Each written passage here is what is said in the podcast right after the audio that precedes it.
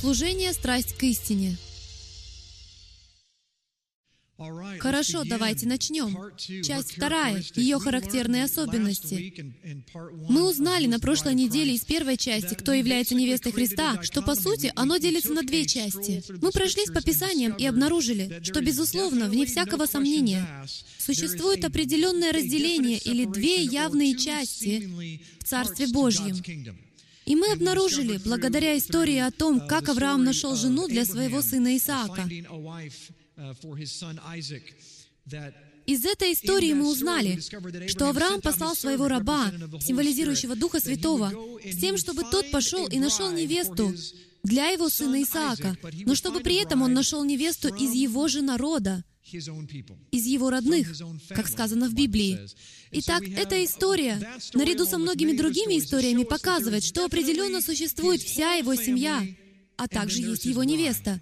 И мы обнаружили, что одно из заблуждений, которые на самом деле распространились по всему христианству в целом, состоит в том, что если вы приняли Иисуса в свое сердце, то вы стали невестой. Это то же самое, как если бы сказать, что раз моя пятилетняя дочь женского пола, то она готова к замужеству, что она может быть невестой.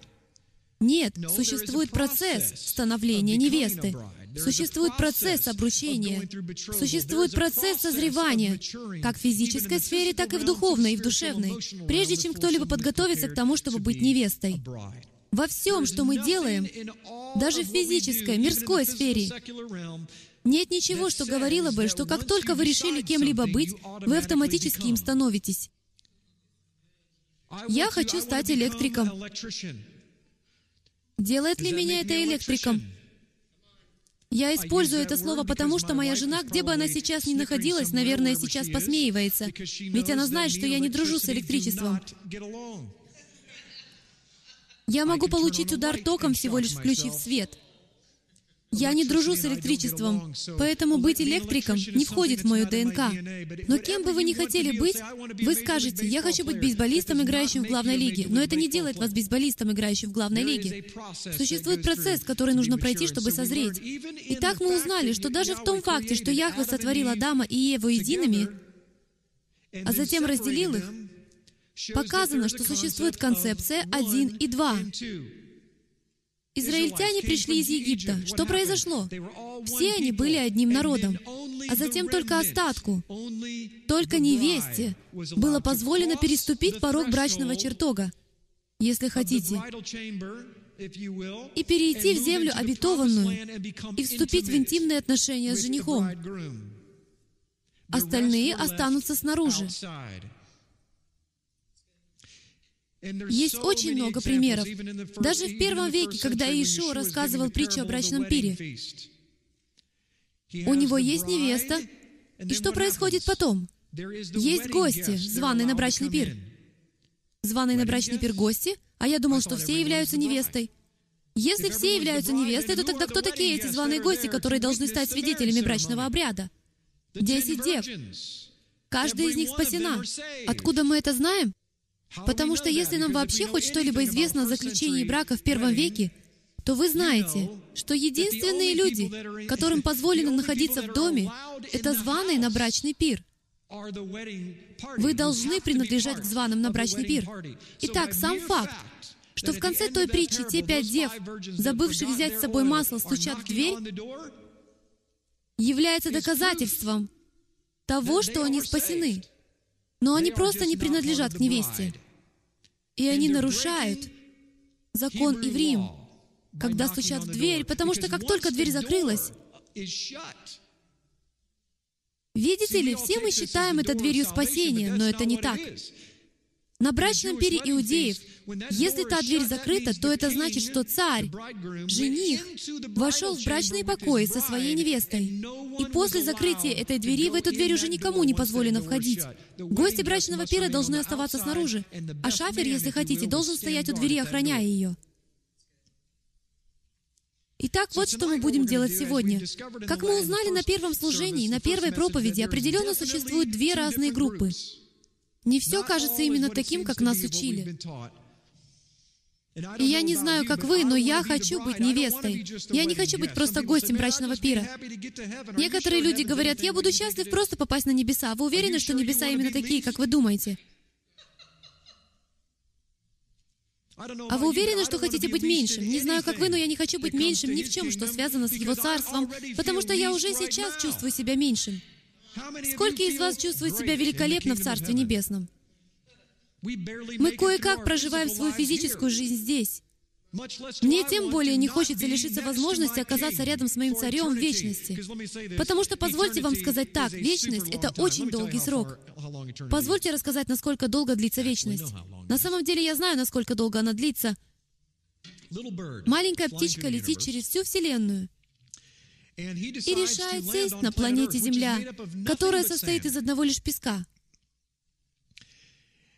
Лишь один раз каждый миллион лет эта птичка садится на Землю и улетает, забрав с собой одну песчинку. Раз в каждый миллион лет эта птичка садится на Землю и улетает, забрав с собой одну песчинку. Время, за которое таким образом исчезнет вся Земля, это одна минута. Одна минута. Если я не прав, пусть Господь меня помилует. Но вечность — это долгий срок. Уверены ли вы, что хотите быть в ней всего лишь меньшим? Итак, давайте в это углубимся. Кого ненавидит сатана? В Откровении 12 глава 17 стих сказано, «И рассверепел дракон на жену и пошел, чтобы вступить в брань с прочими от семени ее, сохраняющими заповеди Божии и имеющими свидетельство Иешуа Мессии, Иисуса Христа». К этому стиху мы еще вернемся в самом конце. Он указывает, что здесь что-то не так, ведь во время великой скорби зверь будет преследовать определенную группу, несущую на себе два конкретных признака. Первый — это то, что они сохраняют заповеди Божьи. И номер два — то, что они имеют свидетельство Иешуа. Поэтому, дамы и господа, нам следует разобраться в этих двух, ведь мы описываем невесту прямо здесь. Итак, я хочу узнать, что значит хранить заповеди Божьи, и я хочу узнать, что значит иметь свидетельство Иешуа. И не исказили ли мы, или исказили эти понятия в своей жизни? Не стали ли мы их неверно истолковывать? Ведь это широко распространено в современных религиозных кругах. Давайте посмотрим, что об этом сказано в Библии. Я постараюсь донести до вас, что это лишь некоторые из характеристик невесты. Скажу вам, кроме шуток, я мог бы, по крайней мере, пять или шесть часов излагать характерные особенности невесты, и вы в этом убедитесь, ведь, может быть, через пять или шесть часов вы будете все еще находиться здесь. Мы могли бы уделить много времени одному лишь слову «святой». Одним из отличительных признаков невесты является способность побеждать. Побеждающим. Позвольте мне сказать то, что не очень популярно в некоторых христианских кругах. Главное не то, как вы начали свое поприще, а то, как вы его закончите. Не имеет значения, что вы начали с прославления Иисуса. Не имеет значения, если вы начали соблюдение Слова Божьего и хранение заповедей. Не имеет значения, как вы начали. Важно то, как вы закончите. Награду получит лишь тот, кто пересечет финишную черту. Если вы остановитесь в 30 сантиметрах от нее, то вы всего лишитесь.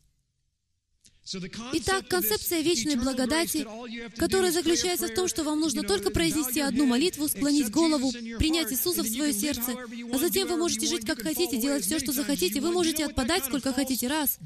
Знаете, что такое лжеучение производит в людях? Отсутствие страха всемогущего Бога.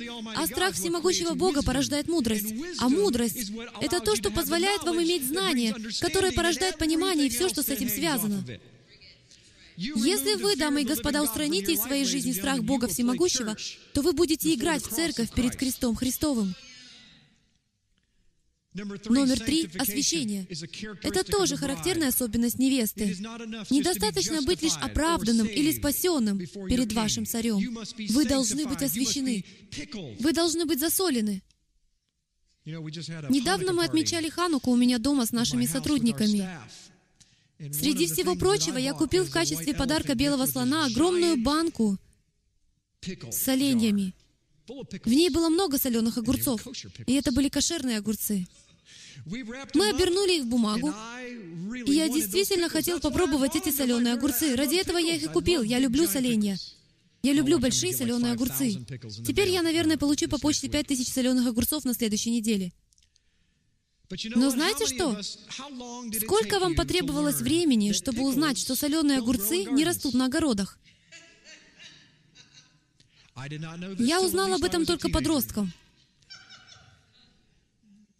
Я думал, что они точно растут в гастрономе. Ведь именно оттуда мой отец приносил домой огромные банки солений. Он ходил за ними в продуктовый магазин. И только спустя годы я узнал, что огурцы — это сырье для соленых огурцов. Будучи юношей, я испытал шок, когда узнал об этом. Потому что следующим моим шагом стало то, что я пошел на мамин огород, сорвал один огурец и сказал, это явно не соленый огурец. Его вкус не имеет ничего общего со вкусом соленого огурца. Итак, вот какой здесь духовный принцип.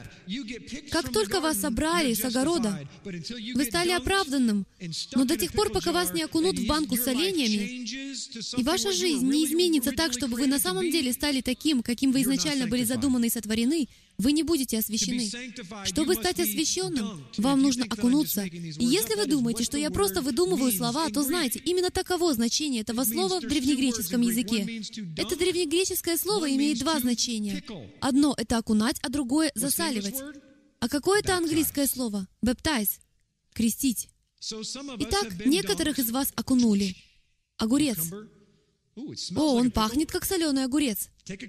Возьмите свежий огурец и обмакните его в маринад, и он на самом деле запахнет, как соленый огурец. Но стоит его откусить, это не будет очень приятно. Особенно если вы ожидаете получить соленый огурец. Но вторая ступень — это то, что вы должны быть не только погруженными в микву, дамы и господа. Вы должны остаться в микве. Вы не должны выходить из общины других людей, которые находятся в процессе засаливания. Мы должны засаливаться вместе. Каждый из вас является перчинкой. Эта аналогия становится какой-то безумной.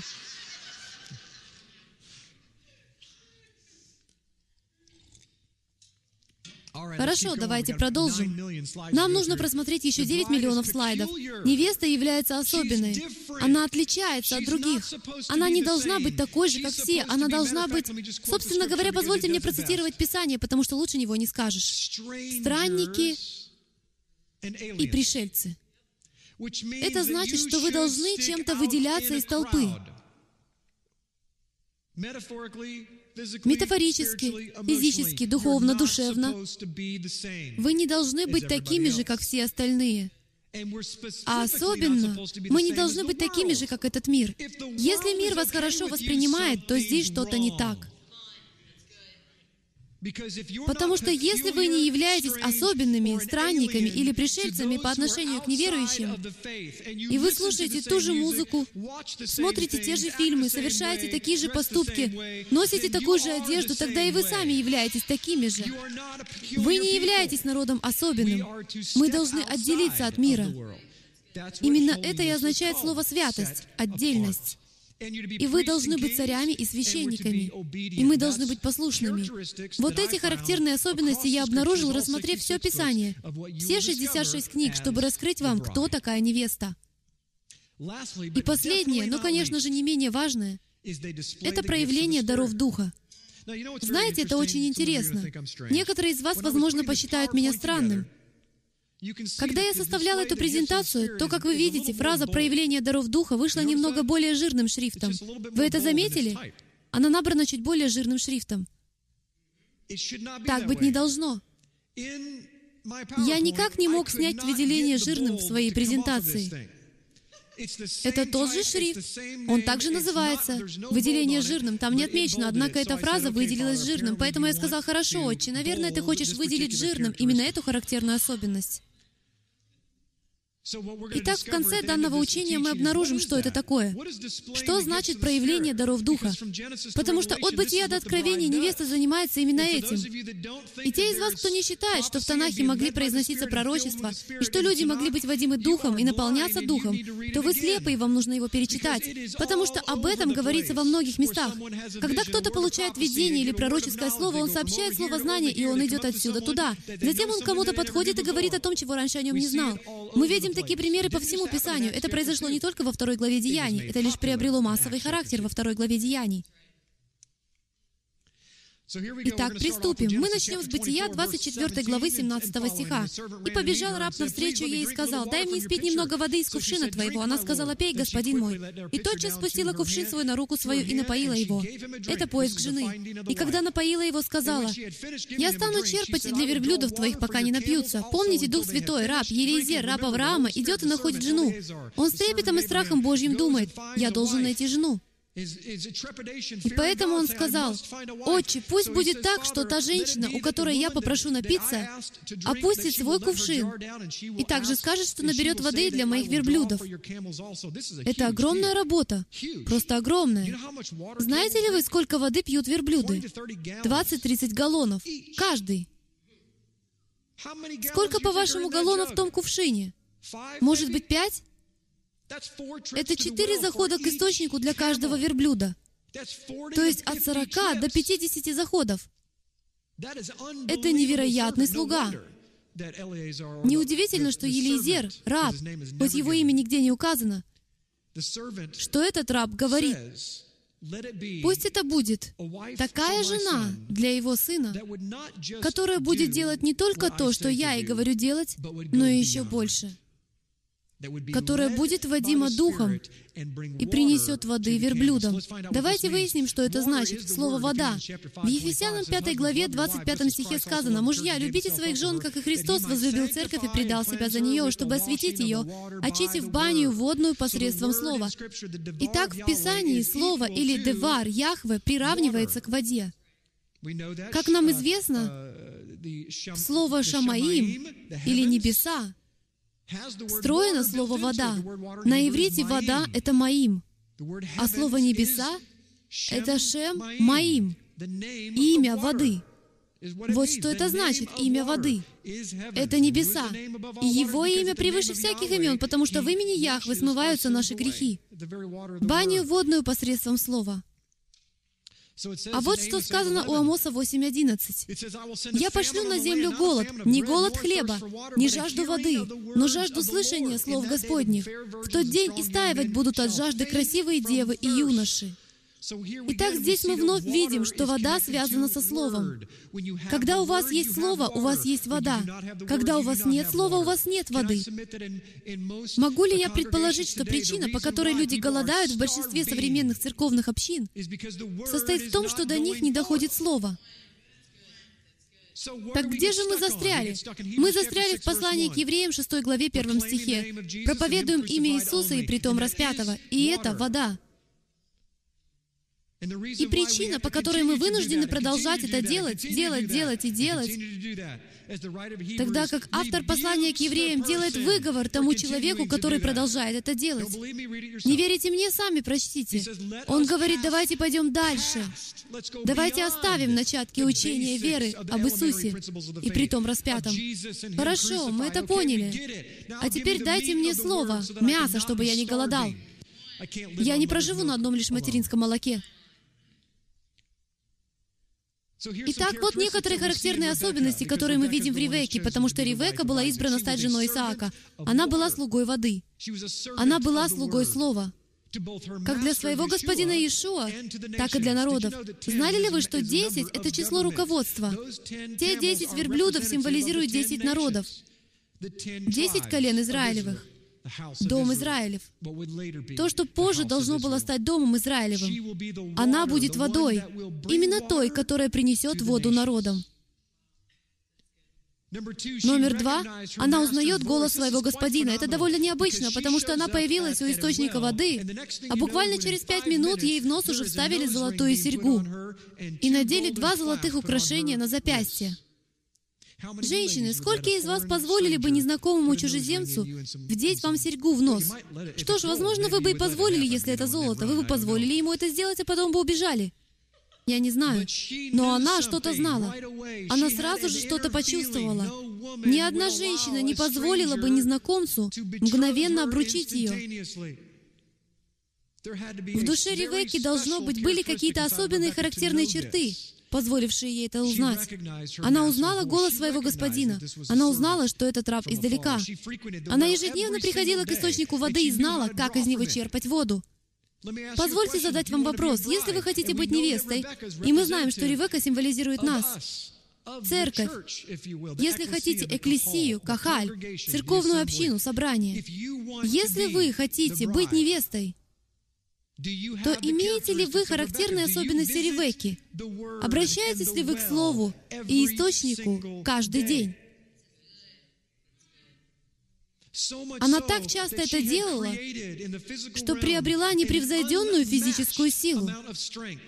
Потому что я смелюсь сказать, что даже если забыть о женщинах, то в этом зале, наверное, нет ни одного мужчины, который бы смог напоить 10 верблюдов за то же время, что и она.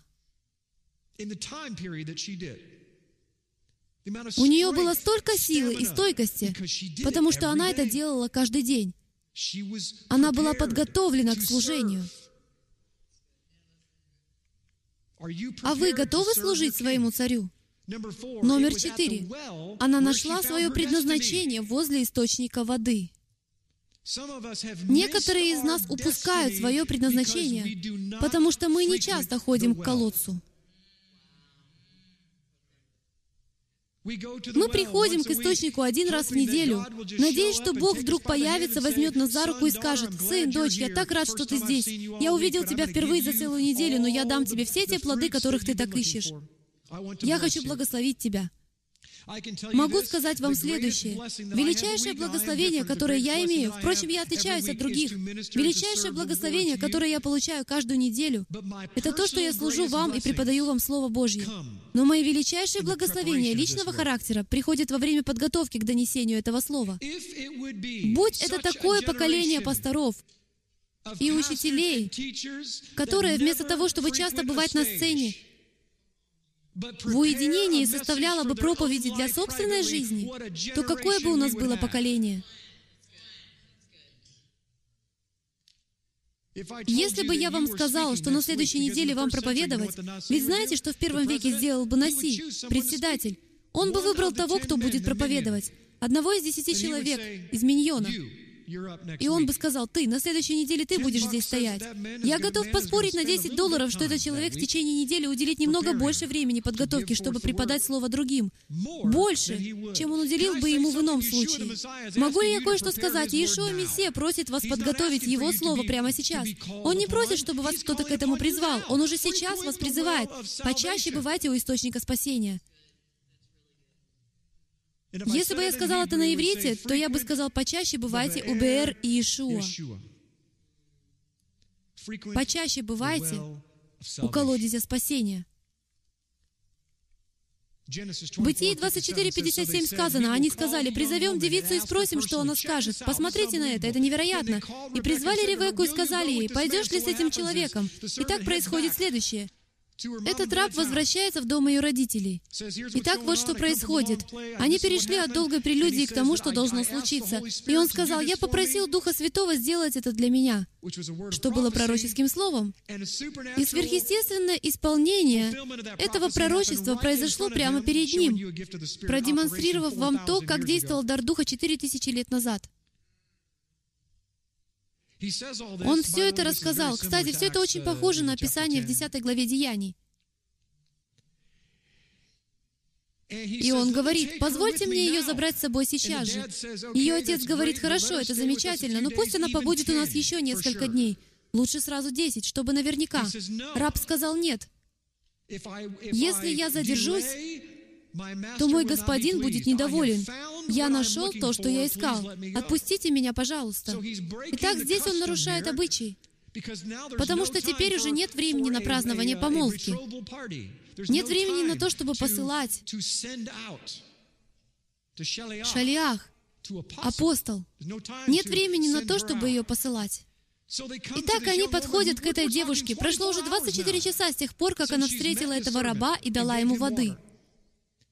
И они сказали, Ревека, пойдешь ли ты с этим человеком, которого только что встретила, и выйдешь ли замуж за того, кого еще даже не встречала? И характер этой женщины сказал следующее. пойду. Невеста Мессии не выжидает, не медлит, не раздумывает, не размышляет. Она слушается.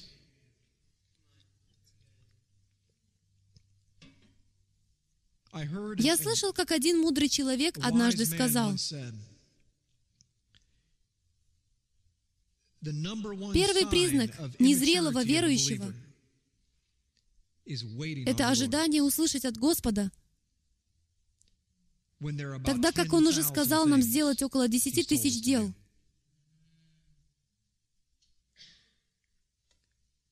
Ревека готова немедленно послушаться голоса Духа Святого или раба. А как вы можете немедленно послушаться голоса Духа Святого, если вы никогда не слышали этого голоса?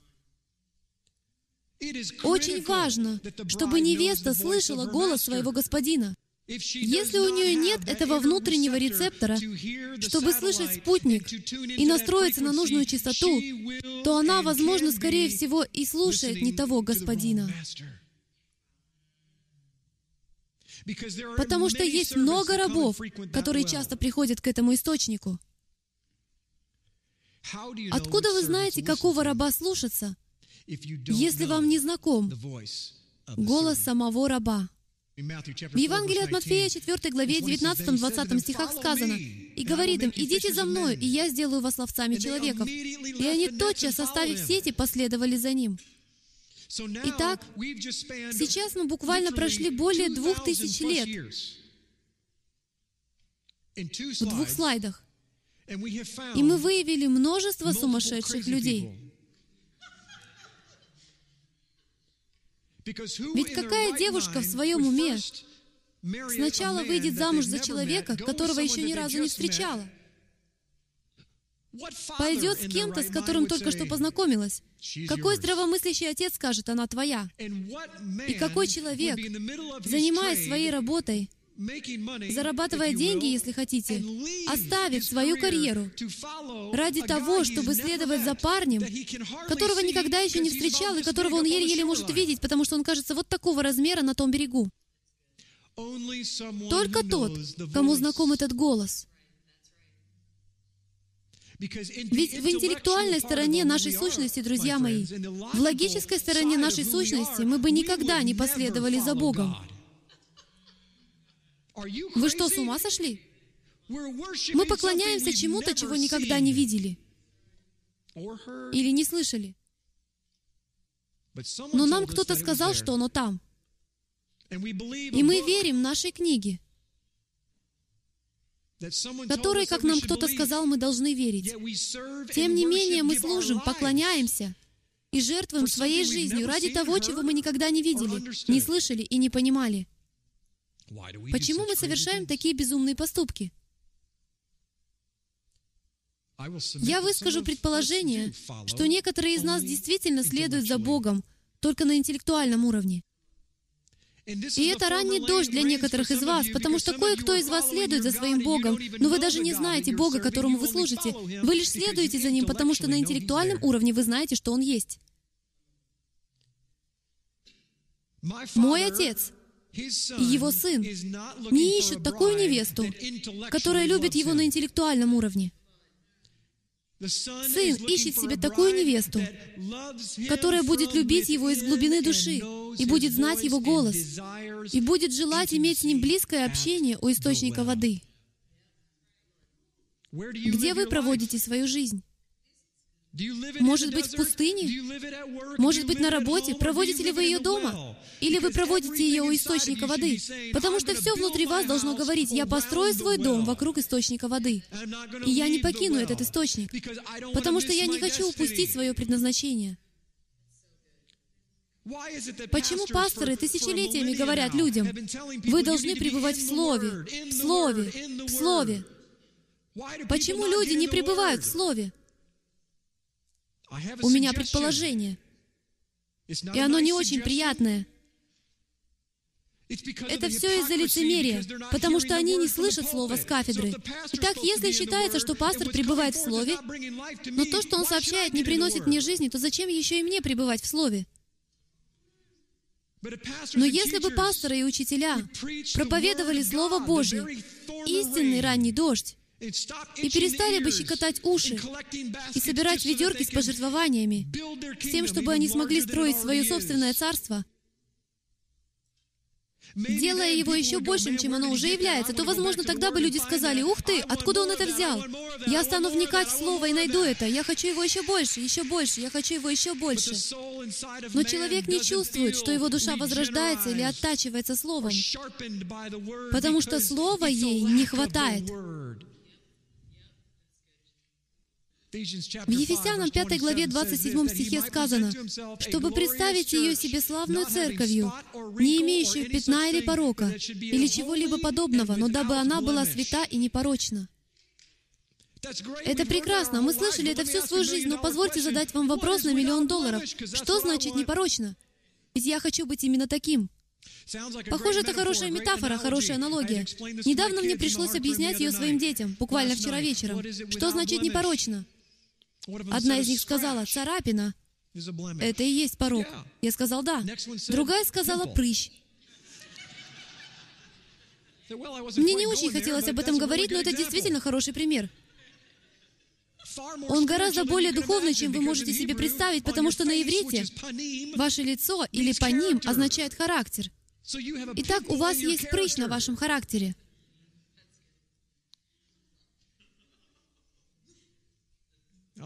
Как вам это в качестве словесного изображения? Итак, давайте выясним, что значит порог. Или противоположное понятие — непорочность. Вот что это значит. На иврите это тав, мем, юд, мем что на пиктографическом иврите, если я правильно помню, означает «завет воды является силой десницы Божьей, которая приносит окончательное восстановление или рождающееся откровение и новую жизнь». Итак, вот что значит «тамим». Древнееврейское слово «тамим» означает «совершенный», «полноценный», «непорочный».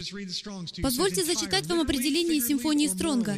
«Цельный», буквально, образно или нравственно — так же, как существительная целостность истины, без порока, полноценный, полный, совершенный, искренний, здравый, непорочный, незапятнанный, правильный, целый.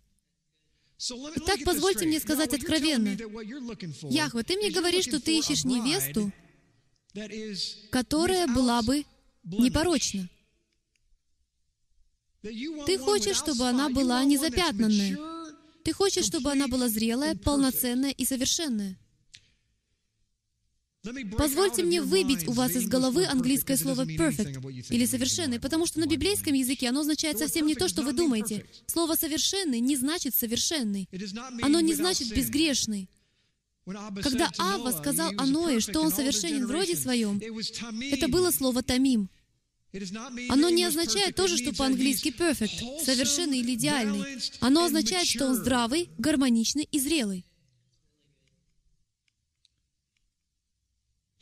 Он был полноценный, он был правильный, он был незапятнанный. Не то, чтобы он никогда не был запятнанным или не ошибался, но он знал, как вновь подняться. Он был зрелым человеком. У него за плечами был большой опыт. В физической сфере седина свидетельствует о том, что вы томим. В древности, поскольку мужчины действительно читали Слово, учили Слово, изучали Слово и обучали Слову других, то если у вас были седые волосы, то к вам мог подойти кто угодно, спросить у вас что-то о Торе, и вы, вероятно, могли бы ответить, потому что вы были бы томим.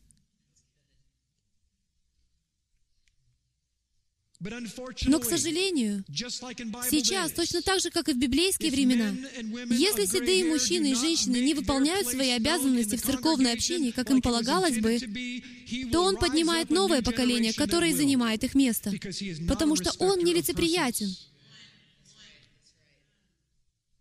Он желает, чтобы в идеале все было именно так, как должно быть. Иисус Навин 24.14. Мне нравится этот стих. «Итак, бойтесь Господа и служите Ему в томим и искренности». Если бы я не указал номера стиха Иисус Навин 24.14, то догадались бы вы, откуда это? Отец ищет себе поклонников, которые будут поклоняться Ему в чем? Духе и истине. Откуда, по-вашему, это взялось? Было ли это гениальной идеей, которая внезапно посетила автора? Или, может быть, дело в том, что у них в подсознании Танах, потому что они выросли с ним, и когда они говорят сами слова Божьи, то это выходит само собой. В Псалме 18.8 сказано, «Тора Господа Тамим укрепляет душу». Откровение Господа верно. Это так потрясающе. Я так люблю Слово. Кто-нибудь из вас любит Слово? Я готов танцевать прямо здесь, на сцене, потому что я так взволнован. Я люблю Слово. Повеление Господа праведны, веселят сердце. Заповедь Господа светла, просвещает очи. Страх Господень чист, пребывает вовек. Суды Господни истина, все праведны. Они вожделение золота и даже множество золота чистого. Слаще меда, и капель сота. И раб твой охраняется ими. В соблюдении их великая награда. Я хочу сфокусироваться именно на восьмом стихе. Закон Господа — Тамим. Мы только что говорили и слышали о том, что в Слове Божьем сказано, «Я ищу невесту, которая была бы Тамим». Итак, разве прилежному исследователю Библии не следовало бы найти в Библии те вещи, которые названы непорочными? И мы обнаружили, что одно из первых мест, где в Библии что-то названо Тамим, и что связано с царем, это его собственный закон. Но более того, я хочу показать вам, как Иисус укреплял душу. Потому что это не означает спасение. Потому что когда я слышу, и когда вы слышите выражение «укреплять душу» по-английски, то вы сразу думаете о спасении, не так ли? Нет, это не то, что оно означает. Извините, что разочарую вас. Тора Господа Тамим. Она совершенно зрелая. Если кто-либо является зрелым, что полагается делать пожилым мужчинам и пожилым женщинам? Учить молодых. Чему? Тому, как быть томим. Работа Торы заключается в том, чтобы обращать душу или нефеш, разум, волю и эмоции от состояния пыти, то есть простого, к состоянию томим, совершенного. Слово Господне, видите ли, это не вопрос спасения. Спасение происходит автоматически, когда вы следуете за Словом Божьим.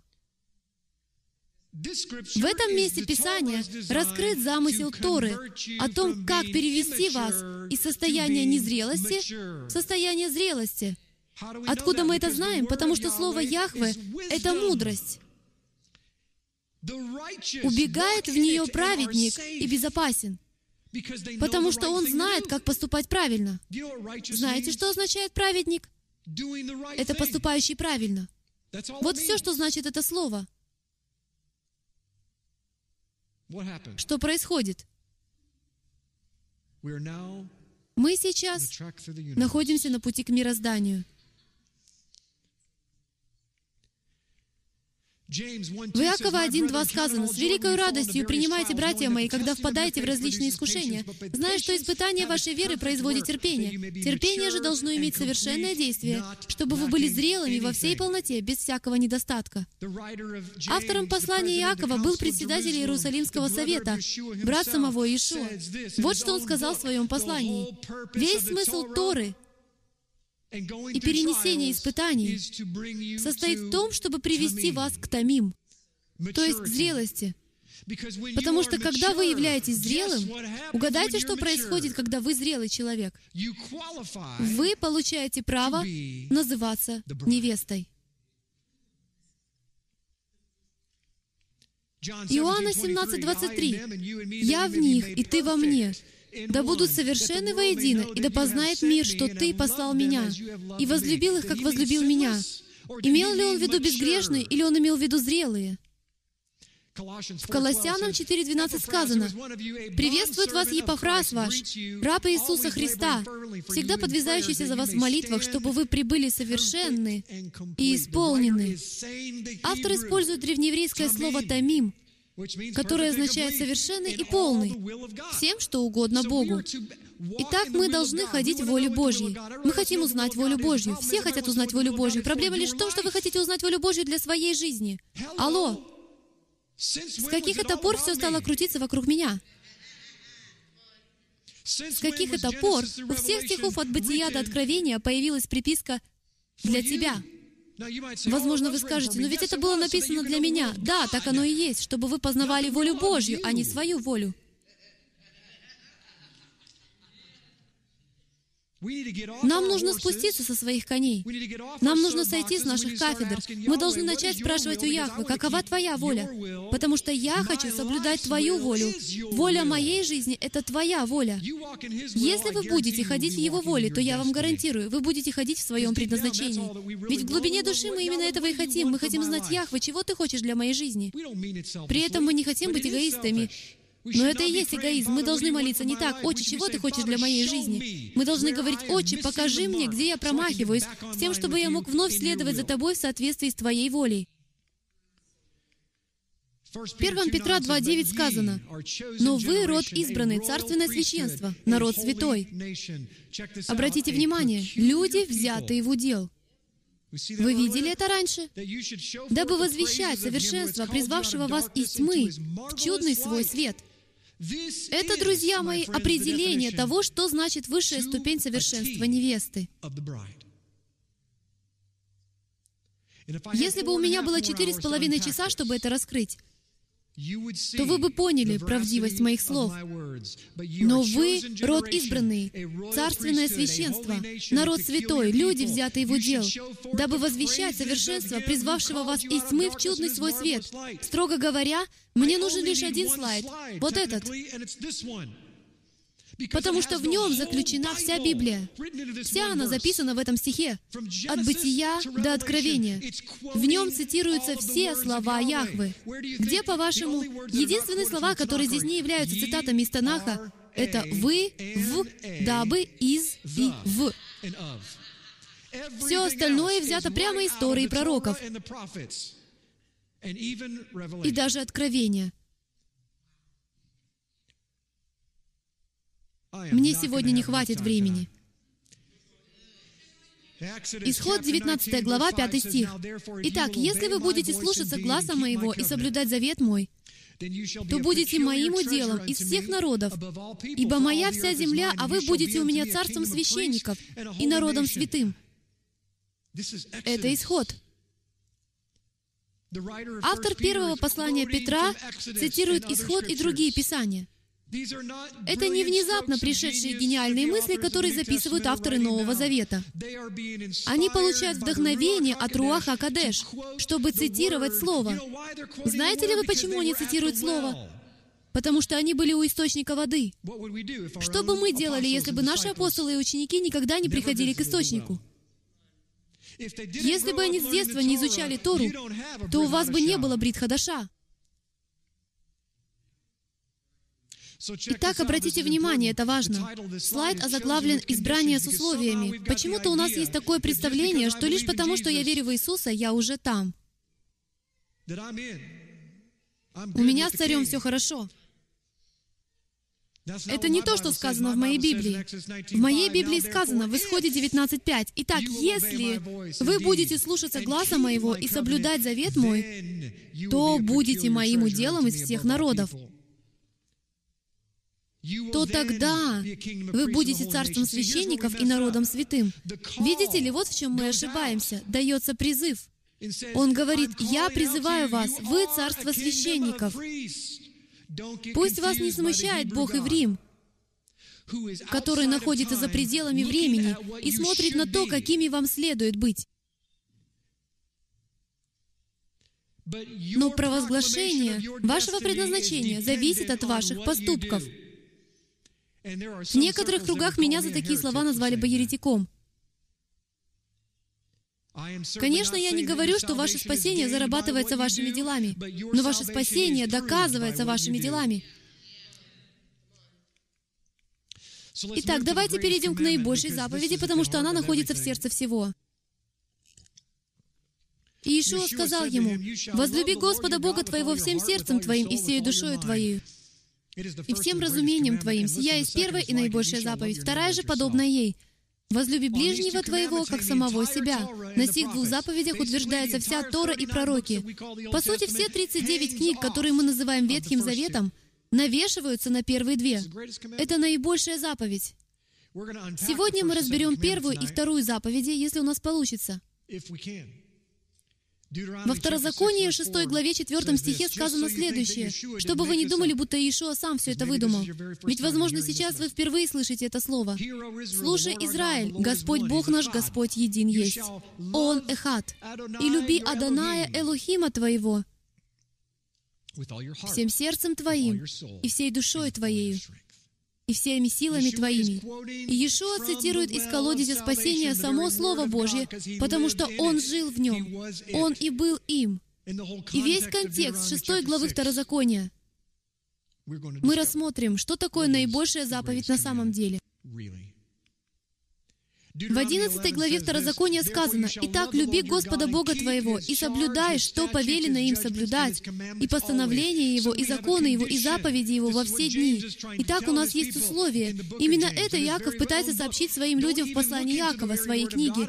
Не нужно, посмотрев Слово Божье, отходить в сторону и забывать, как вы выглядите. Не будьте слышателями Слова, исполняйте его, потому что единственный способ, каким вы можете доказать свою любовь к Нему, это исполнением того, что Он говорит. Именно об этом и сказано в 11 главе Второзакония. Давайте посмотрим, есть ли об этом где-то еще. Через две главы и два стиха сказано, «То не слушай слов пророка сего или сновидца сего, ибо через сие искушает вас Господь Бог ваш, чтобы узнать, любите ли вы Господа Бога вашего от всего сердца вашего и от всей души вашей». На этом не конец. Он говорит, «Господу Богу вашему последуйте, и Его бойтесь, Заповеди Его соблюдайте, и глаза Его слушайте, и Ему служите, и к Нему прилепляйтесь. Разве не эти же характерные особенности мы только что рассмотрели у Ревеки? Она боялась, она соблюдала заповеди, она знала Его голос, и она служила Ему. Второзаконие, 30 глава. Здесь несколько стихов. Давайте прочтем их вместе. Итак, здесь сказано следующее. «Когда придут на тебя все слова сии, благословения и проклятия, которые изложил я тебе, и примешь их к сердцу своему среди всех народов, в которых рассеет тебя Яхве, и обратишься к Господу Богу твоему, и послушаешь гласа Его, как я заповедую тебе сегодня, ты и сыны твои от всего сердца твоего и от всей души твоей». Здесь мы видим тот же принцип. Яхве хочет ваше сердце, Он хочет вашу душу, Он хочет ваше разумение, Он хочет вашу крепость. Но что Он хочет, чтобы вы делали? Тогда Господь Бог твой возвратит пленных твоих и умилостивит усердится над тобою и опять соберет тебя от всех народов, между которыми рассеет тебя Господь Бог твой.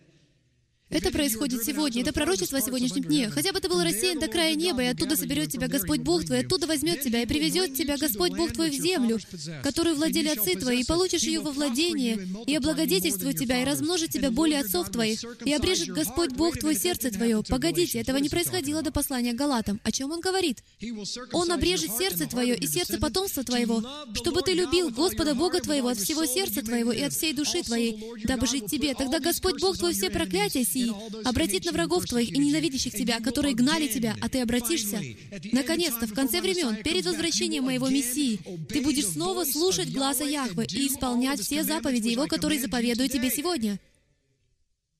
С избытком даст тебе Господь Бог твой успех во всяком деле рук твоих, в плоде чрева твоего, в плоде скота твоего, в плоде земли твоей, ибо снова радоваться будет Господь о тебе, благодетельствуя тебе, как Он радовался об отцах твоих, если Будешь слушать глаза Господа Бога твоего, соблюдая заповеди Его и постановления Его, написанные всей книги закона. И если обратишься к Господу Богу твоему всем сердцем твоим и всею душою твоею. Дамы и господа, Евангелие и Новый Завет Иешуа Мессии, когда Он идет по берегу, Евангелие Иешуа — это «вернитесь в завет, и я дам вам жизнь». Наибольшая заповедь — это возлюби Господа Бога твоего всем сердцем твоим и разумением, и душой, и крепостью. И в книгах Библии нам сказано, что это значит. Это не значит поднять высоко руки и сказать «Я люблю Тебя, Господи». Мужья, подойдите к своей жене и скажите «Я тебя люблю», но так никогда ничего и не сделайте для нее. И тогда посмотрите, не обратится ли ваша любовь в ненависть в ее глазах. Об этом так хорошо сказал Исаия. Он сказал, «Народ мой говорит обо мне и поклоняется мне устами своими. Сердце же их далеко отстоит от меня. К этому времени вы уже должны были стать знатоками Библии, ведь мы только что вывели определение сердца человека, когда оно близко к Богу. Сердце делает то, что говорит делать Отец. Могу ли я задать вопрос? В современном христианстве, в современных религиозных кругах, в современных конфессиях, делаем ли мы то, что Бог говорит делать? Действительно ли мы любим Бога? Любим ли мы Господа Бога? Любим ли мы Господа? Потому что дать определение любви в вертикальном смысле можно только словом послушания. К сожалению, многие люди, которые приходят к пониманию понимания Яхве и любви к Нему в вертикальном измерении соблюдения Его заповедей, забывают, что это лишь первая и наибольшая заповедь. Однако существует и вторая, подобная ей, и в соблюдении которой мы не очень преуспели. Давайте переступим порог в Бритхадаша, Сначала через книгу Иеремии 31.33. «Но вот завет, который я заключу с Домом Израилевым после тех дней, говорит Господь, вложу закон мой, на иврите это Тора, во внутренности их и на сердцах их напишу его, и буду им Богом, а они будут моим народом». Его изначальное желание, друзья мои, состоит в том, чтобы взять свои законы и заповеди и написать их на наших сердцах. Потому что когда у нас на наших сердцах Его заповеди, тогда наши сердца привязаны к Нему, и мы будем защищены. Ведь когда на наших сердцах написаны Его заповеди, то никакому человеку уже нет места, чтобы на них что-то писать. Заберите отсюда заповеди, и вы получите неисписанный камень. И кто-то другой напишет что-то другое на вашем сердце. 1 Иоанна, 5 глава, 2 стих, просто чтобы вы увидели связь. Если вы впервые слушаете подобную проповедь, что мы любим детей Божьих, узнаем из того, когда любим Бога и соблюдаем заповеди Его. Ибо это есть любовь к Богу, чтобы мы соблюдали заповеди. Как так вышло, друзья мои, что в течение двух тысяч лет мы были обманом лишены возможности любить нашего Бога? Почему это стало возможным, что под любовью к Богу мы стали понимать затянутые богослужения и сентиментальные чувства? Почему так произошло, что свою любовь мы даже распространили на всех соседей из нашего района, оказывая им помощь, что само по себе хорошо. Но как так вышло, что мы, как христианская страна, в кавычках, находим себе какие угодно занятия, кроме соблюдения заповедей Божьих.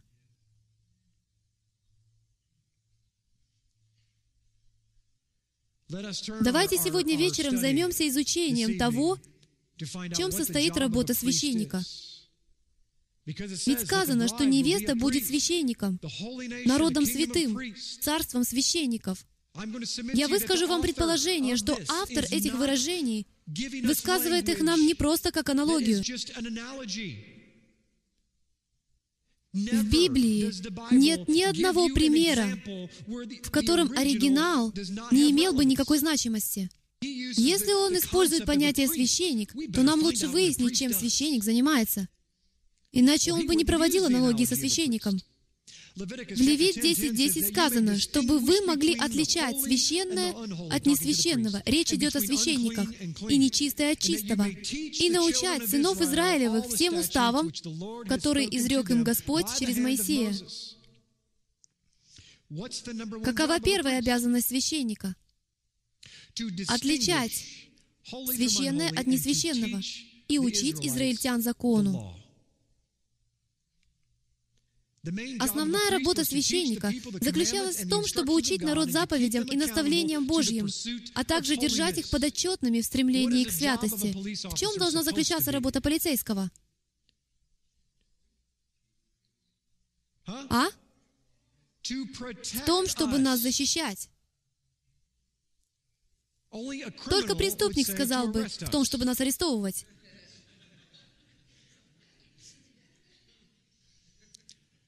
Некоторые из вас поймут это по дороге домой. Задача закона состоит в том, чтобы вас защищать. Поэтому вам нужно знать закон той страны, в которую вы приехали. В противном случае вы можете его нарушить и даже не знать об этом. Хотите ли вы перейти реку Иордан и войти в землю обетованную? Уверяю вас, друг мой, вам следует узнать закон, потому что в ту же секунду, как вы войдете на эту территорию, вы окажетесь под его юрисдикцией. Вы хотите войти в Японию или в Россию и при этом делать вид, что это Соединенные Штаты. Так вы окажетесь в тюрьме. И они не будут вам сочувствовать. Ведь все, что они будут делать, это указывает на закон, который вы нарушили. Вам нужно было его узнать, прежде чем туда идти. Вычислите издержки, как сказал наш Господь. Священники ближе всех находились к присутствию Всевышнего. В физической сфере, своими телами, они ближе всех находились к царю. Только те, кто был чист, и только те, кто был свят и освящен, имели право заходить во святилище. И даже в том случае вам нужно было пройти специальное обучение и быть введенными в это служение. Это образец, это план, это иллюстрация, которую стараются изобразить авторы Нового Завета, когда они говорят, что невеста должна быть подобна священнику. Святилище отделено. Значит ли это, что все израильтяне, находящиеся за пределами Скинии, не спасены? Неужели они уже не дети Божьи? Конечно, дети. Но они не отделены. Это все, приглашены все. Потому что теперь это уже происходит не по левитскому священству, а по чину Мелхиседека. Это священство Мелхиседека, царя праведности. Итак, если вы крови Иешуа, то это приглашение обращено к каждому из вас, как израильтянину. Приходите и станьте священником. Однако это приглашение, а не помазание. Каждый из вас получил приглашение быть священником, но только принявшие решение быть отделенными входят в свое предназначение. В Малахии 2 главе 7 стихе сказано, «Ибо уста священника должны хранить ведение, и Торы ищут от уст его, потому что он вестник Господа Саваофа». Давайте посмотрим, увидим ли мы эту же обязанность в пятой главе Матфея. Здесь сказано, «Не думайте, что я пришел нарушить Тору или пророков. Не нарушить пришел я, но плероу, по-гречески «исполнить». На самом деле это неправильно переведено на английский. Должно быть «наполнить». Вот что это значит. Всякий раз, когда вы встречаете фразу «исполнить Духа Святого», там есть это же древнегреческое слово. Итак, если мы хотим плеро, если мы хотим что-то исполнить, в смысле отменить, тогда нам придется отменять еще много чего в Новом Завете. Отменить исполнение Духом Святым, отменить праведность, Ибо истинно говорю вам, доколе не придет небо и земля, ни одна йота или ни одна черта не придет из Торы, пока не исполнится все, пока все не будет доведено до полноты. Знаете, что в действительности означает это древнегреческое слово? Представьте себе кувшин или стеклянный графин, в котором лишь немного воды на дне.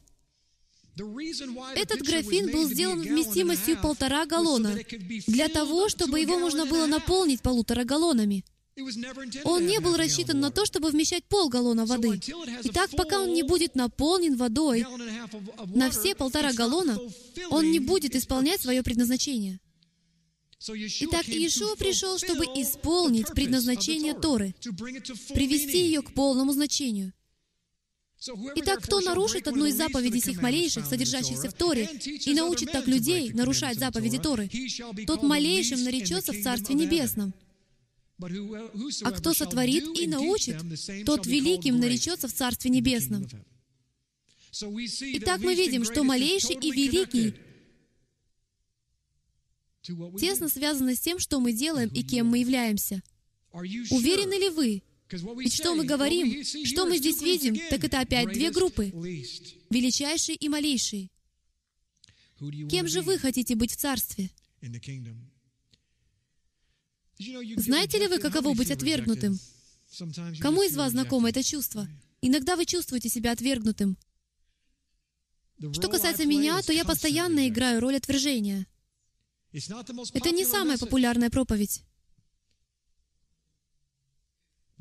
Но мне все равно, лишь бы он не бросил в меня помидор в судный день. Я приму удары помидорами. На самом деле я люблю помидоры. Как быть отвергнутым в качестве священника? Итак, приступим. Если вы хотите быть священником, царем и невестой, то вам лучше не быть отвергнутым. Обратите внимание на этот стих, ведь некоторых из вас он может шокировать, когда вы узнаете, как быть отвергнутым в качестве невесты. У Осии 4 глава 6 стих сказано, «Истреблен будет народ мой за недостаток ведения. Так как ты отверг ведение, то и я отвергну тебя от священнодействия предо мною. И как ты забыл Тору Бога твоего, то и я забуду детей твоих. Друзья мои, это очень тяжелый стих. Потому что в Новом Завете нам сказано, что невеста Христова — это священник. И нам сказано прямо здесь, у Осии, у одного из пророков в Танахе, вот как вы можете быть отвергнуты в качестве священника, когда у вас нет ведения. Знаете, что является номером один из того, в чем меня обвиняют? Нет, это уже не номер один. Это раньше было номером один. Но теперь другие вещи заняли места наверху. Теперь это, наверное, пятый или шестой пункт в списке. Чаще всего остального меня обвиняют вот в чем. Мне говорят, у тебя есть лишь знания. Ты лишь стремишься к знаниям. Кроме шуток. Как будто познавать Бога — это плохо. Я не хочу отвергать ведение. Потому что для истинного верующего в Яхве и Его Сына Иешуа, Иисуса Христа, знание — это не кичится тем, что ты знаешь. Потому что если вы истинно приобретаете знание Писания, дамы и господа, то вы познаете Его. И это заставляет вас опускаться на колени, что является противоположностью гордости. Чем больше я о Нем узнаю, тем больше осознаю, что я ничего не знаю. Здесь не может быть гордыни.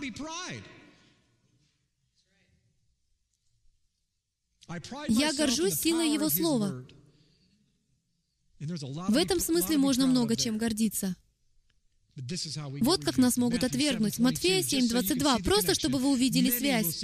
Многие скажут мне в тот день, «Господи, не от Твоего ли имени мы пророчествовали, и не Твоим ли именем бесов изгоняли, и не Твоим ли именем многие чудеса творили?» И тогда объявлю им, «Я никогда не знал вас. Отойдите от меня, делающие беззаконие, без Тория. Кстати, слово «знал» связано со словом «знание». Я знаю, для большинства из вас это шок. Это внутреннее познание. Вы не знаете меня. Вы думаете, что знаете меня, потому что испытываете приятные сентиментальные чувства, когда начинает играть музыка. Вы думаете, что знаете меня, потому что можете идти по улице и кого-то исцелить? Вы воскрешали людей из мертвых. Не знаю, как вы, но я никого из мертвых еще не воскрешал. Но у меня есть вера, что мой Бог может это сделать. И если я не совершал ничего подобного, то это должно пугать того человека, который это совершает. Потому что даже и такие отойдут. Я не знаю, как насчет вас, но если бы здесь кто-то стал воскрешать людей из мертвых, исцелять и изгонять бесов из людей, то это было бы хорошим преимуществом на голосование о признании его апостолом. Однако в судный день он бы изгнал его и сказал, «Я не знаю, кто ты такой. Может быть, ты один из тех израильтян, но я тебя не знаю по имени. Потому что я знаю по имени каждого священника. Потому что они служат у ног моих. Служите ли вы у Его ног? Известно ли вам вообще, что это значит? Знаете ли вы, как служить у Его ног? Может быть, в богословском смысле сейчас весь мир вокруг вас рушится, потому что вы не знаете, как стоять, или как садиться, или как подняться, или как опуститься. Именно в таком состоянии вы и должны быть, друг мой. Ему так хорошо удается переворачивать ваш мир с головы на ноги. Потому что большинство из нас входит в наши корни и в Рим, находясь уже на голове. Он всего лишь переворачивает нас в правильное положение. Что же, сейчас мы перейдем к основной обязанности человека. У Екклесиаста 12 глава 13 стих сказано, «Выслушаем сущность всего. Бойся Бога и заповеди Его соблюдай, потому что в этом все для человека». Как насчет того, чтобы прислушаться к одному из мудрейших людей, которые когда-либо жили? Было бы это неплохой идеей.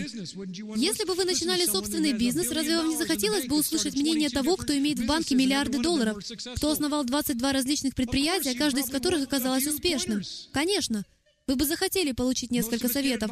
Некоторые из нас советуются с людьми, которые, начав свое дело, закончили полными банкротами и потерпели фиаско. И мы думаем, почему же мы терпим банкротство и фиаско?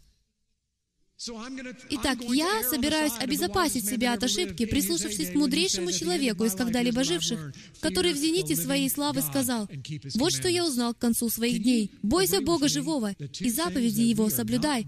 Согласитесь ли вы со мной в том, что две вещи, которые мы сегодня не делаем, это мы не боимся Бога и не соблюдаем Его заповеди. А это наша всеобъемлющая обязанность. Прямая обязанность священника — это всеобъемлющая обязанность человека, и это единственная обязанность невесты.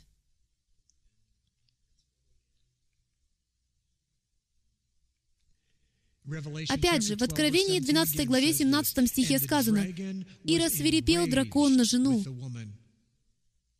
и пошел, чтобы вступить в брань с прочими от семени ее, сохраняющими заповеди Божьи. Мы уделили много времени соблюдению заповедей Божьих. Некоторые из вас так часто об этом слышали, что вам надоело это слышать. Но Дух Святой хочет начать двигаться в совершенно ином направлении вашей жизни. Потому что там сказано не только об этом. Здесь есть соединительный союз — одно из самых сильных слов в английском языке, и это слово «и». «И», имеющими свидетельство Иешуа. Нам необходимо узнать, нам нужно понять не только, что такое заповеди Божьи, но и то, как мне их хранить. Все это непоколебимо. Это уставные предписания, позитивные и негативные. Люби ближнего твоего, не убивай его.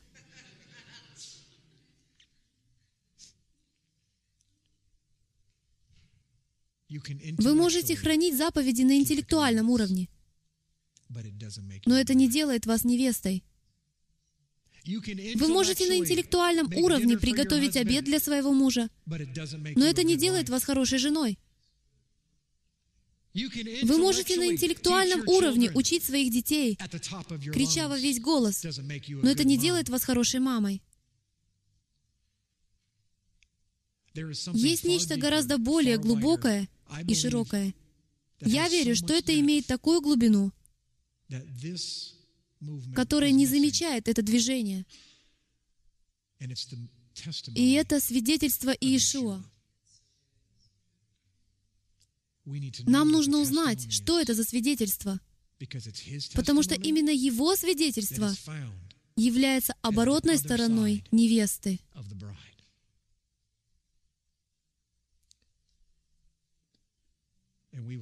И мы займемся этим на следующей неделе. Потому что сейчас я не смогу заняться этим как следует. У меня осталось еще слишком много слайдов для того, чтобы рассмотреть свидетельство Иешуа и всю красоту невесты. У невесты есть две стороны. Среди собравшихся здесь нет ни одного человека, так же, как и среди тех, кто смотрит это в интернете. Кто мог бы сказать мне в физическом смысле, в физическом мире, кто является невестой? Потому что в этом зале нет никого в наряде невесты. Но если бы в ту дверь вошла женщина в пышном белом платье, то мы бы все сразу же поняли, кто она и что происходит в этот день. Потому что у невесты есть две стороны. Фактор послушания невесты состоит в том, что невеста готовится, репетирует, точно знает, что нужно делать, когда она войдет в присутствие своего царя, потому что она различает законы чистого и нечистого. Она знает, что такое святость. Она точно знает, что делать, когда она войдет во святилище, потому что она и есть священник. В глубине души именно им она и является. Она знает, она отрепетировала, прочла и сделала. Она была послушна во всем. Она принесла воду из колодца. Она находится у источника воды. Она подставила и опустила свое плечо и дала напиться рабам. Она также напоила и верблюдов. Она служит людям Яхвы, ничего не прося взамен. Ревека не имела никакого понятия о том, что ее вот-вот коронуют матерью Израиля. Она понятия об этом не имела. Она ходила в послушании и в своей ДНК служителя. Но есть еще одна характерная особенность, которая делает кого-то невестой, и которая всем видна. Знаете, что это? Она украшает себя. И на следующей неделе мы поговорим о том, что это значит — украшать себя.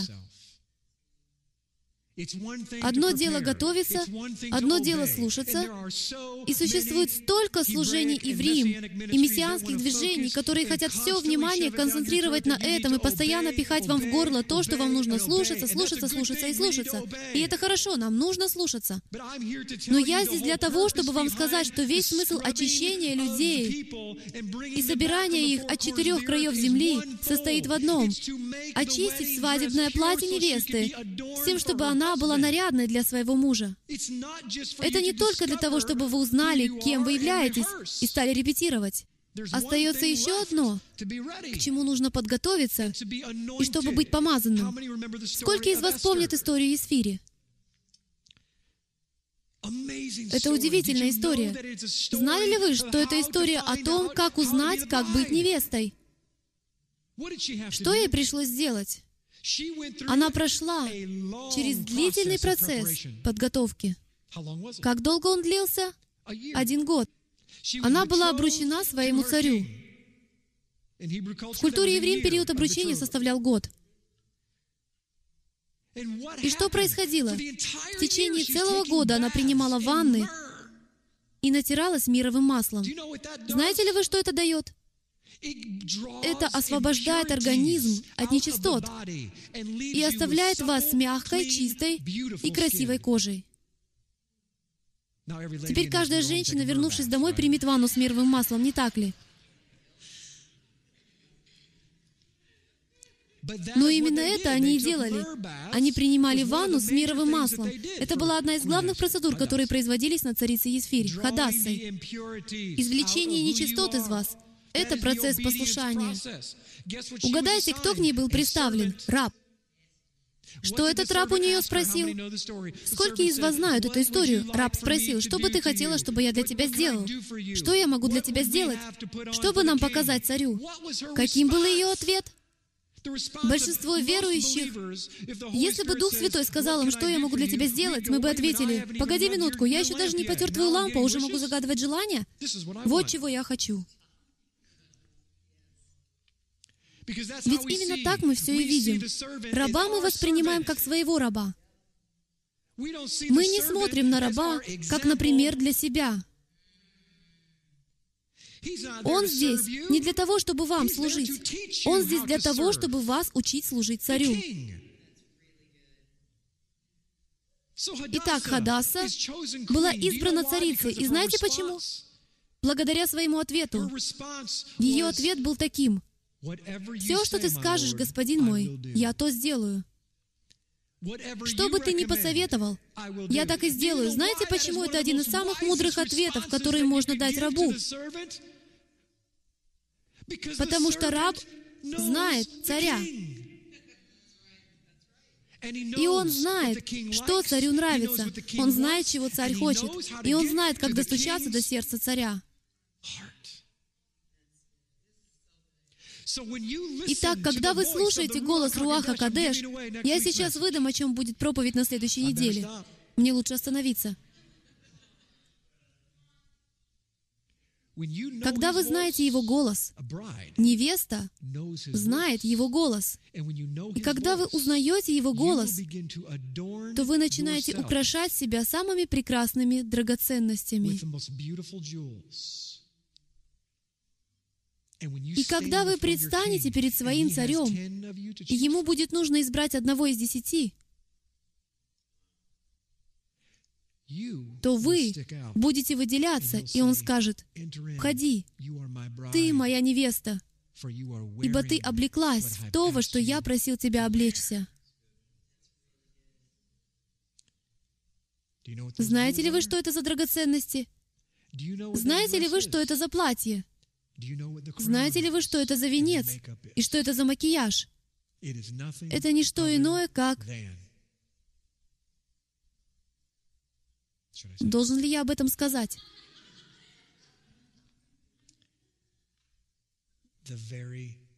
Это дары, которые дает Дух Святой. Считаете ли вы, что Он наделил вас дарами ради вас самих? Или же Он дал вам дары для того, чтобы украсить вас, с тем, чтобы царь вас познал как свою невесту? Встаньте со мной. Дух Святой,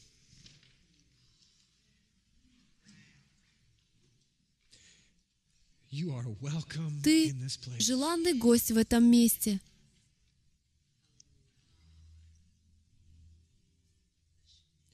Отче, украшай нас. Учи нас Слову Твоему. Учи нас слушаться Тебя.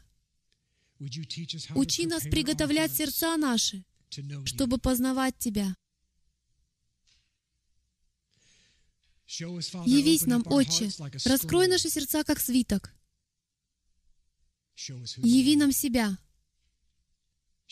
Покажи нам жестокосердие наше, ожесточение душ наших.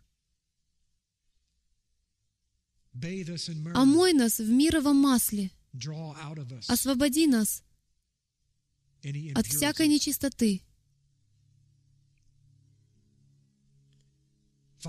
Отче, я молю Тебя, чтобы Ты собрал от четырех краев земли невесту, достойную Твоего внимания. Невесту, которая не встала на колени или не преклонила колени ни перед кем, а только перед рабом Твоим — не должно быть никаких иных драгоценностей, никаких иных заповедей или учений человеческих, которые бы отвлекли нас от нашего призвания. Мы окажемся у подножия престола Твоего, моля о милости, ибо мы не следовали Твоим заповедям и постановлениям. Мы не стали такими священниками, быть которыми мы были призваны — Наше предназначение — быть невестой.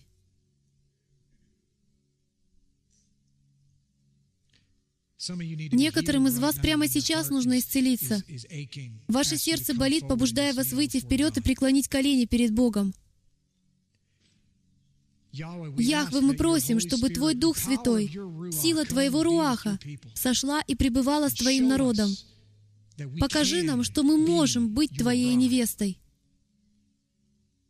Воскреси кости Иосифа. Возврати тучного агнца, чтобы наша жертва хвалы продвинулась и достигла земной сферы. И пусть Твое помазание, Твой каф, Твой юд, Твоя рука исцелит Твой народ — Возврати их домой. Дай им скинуть с себя свое прошлое и богословские учения. Дай им быть омытыми водой Слова Твоего. И когда они встанут из миквы,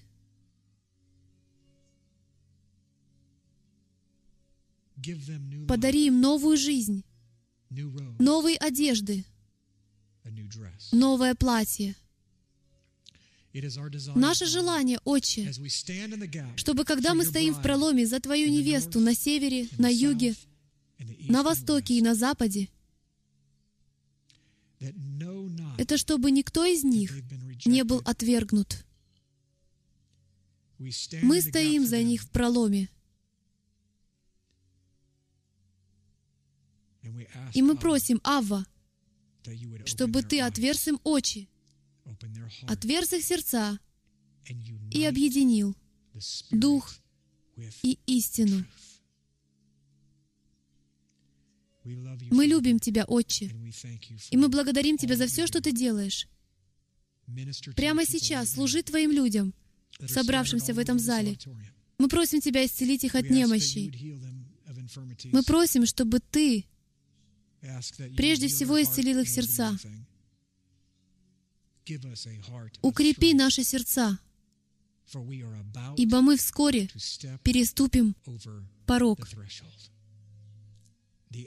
Враг будет ожидать, но Твое помазание так чисто. Авва, спасибо за Твою любовь. Спасибо, что Ты обручился с нами и не отказался от своей невесты. Ты царь. Ты Господь. И мы благодарим Тебя за то, что Ты даешь нам все, что нам нужно, чтобы войти в наше предназначение. Аминь. Служение стрелы Ефраима существует только благодаря пожертвованиям верующих, как вы. Чтобы обеспечить выживание этого служения, пожалуйста, посетите страницу «Помощь» на www.ephraimzeros.com. Нам нужна ваша поддержка.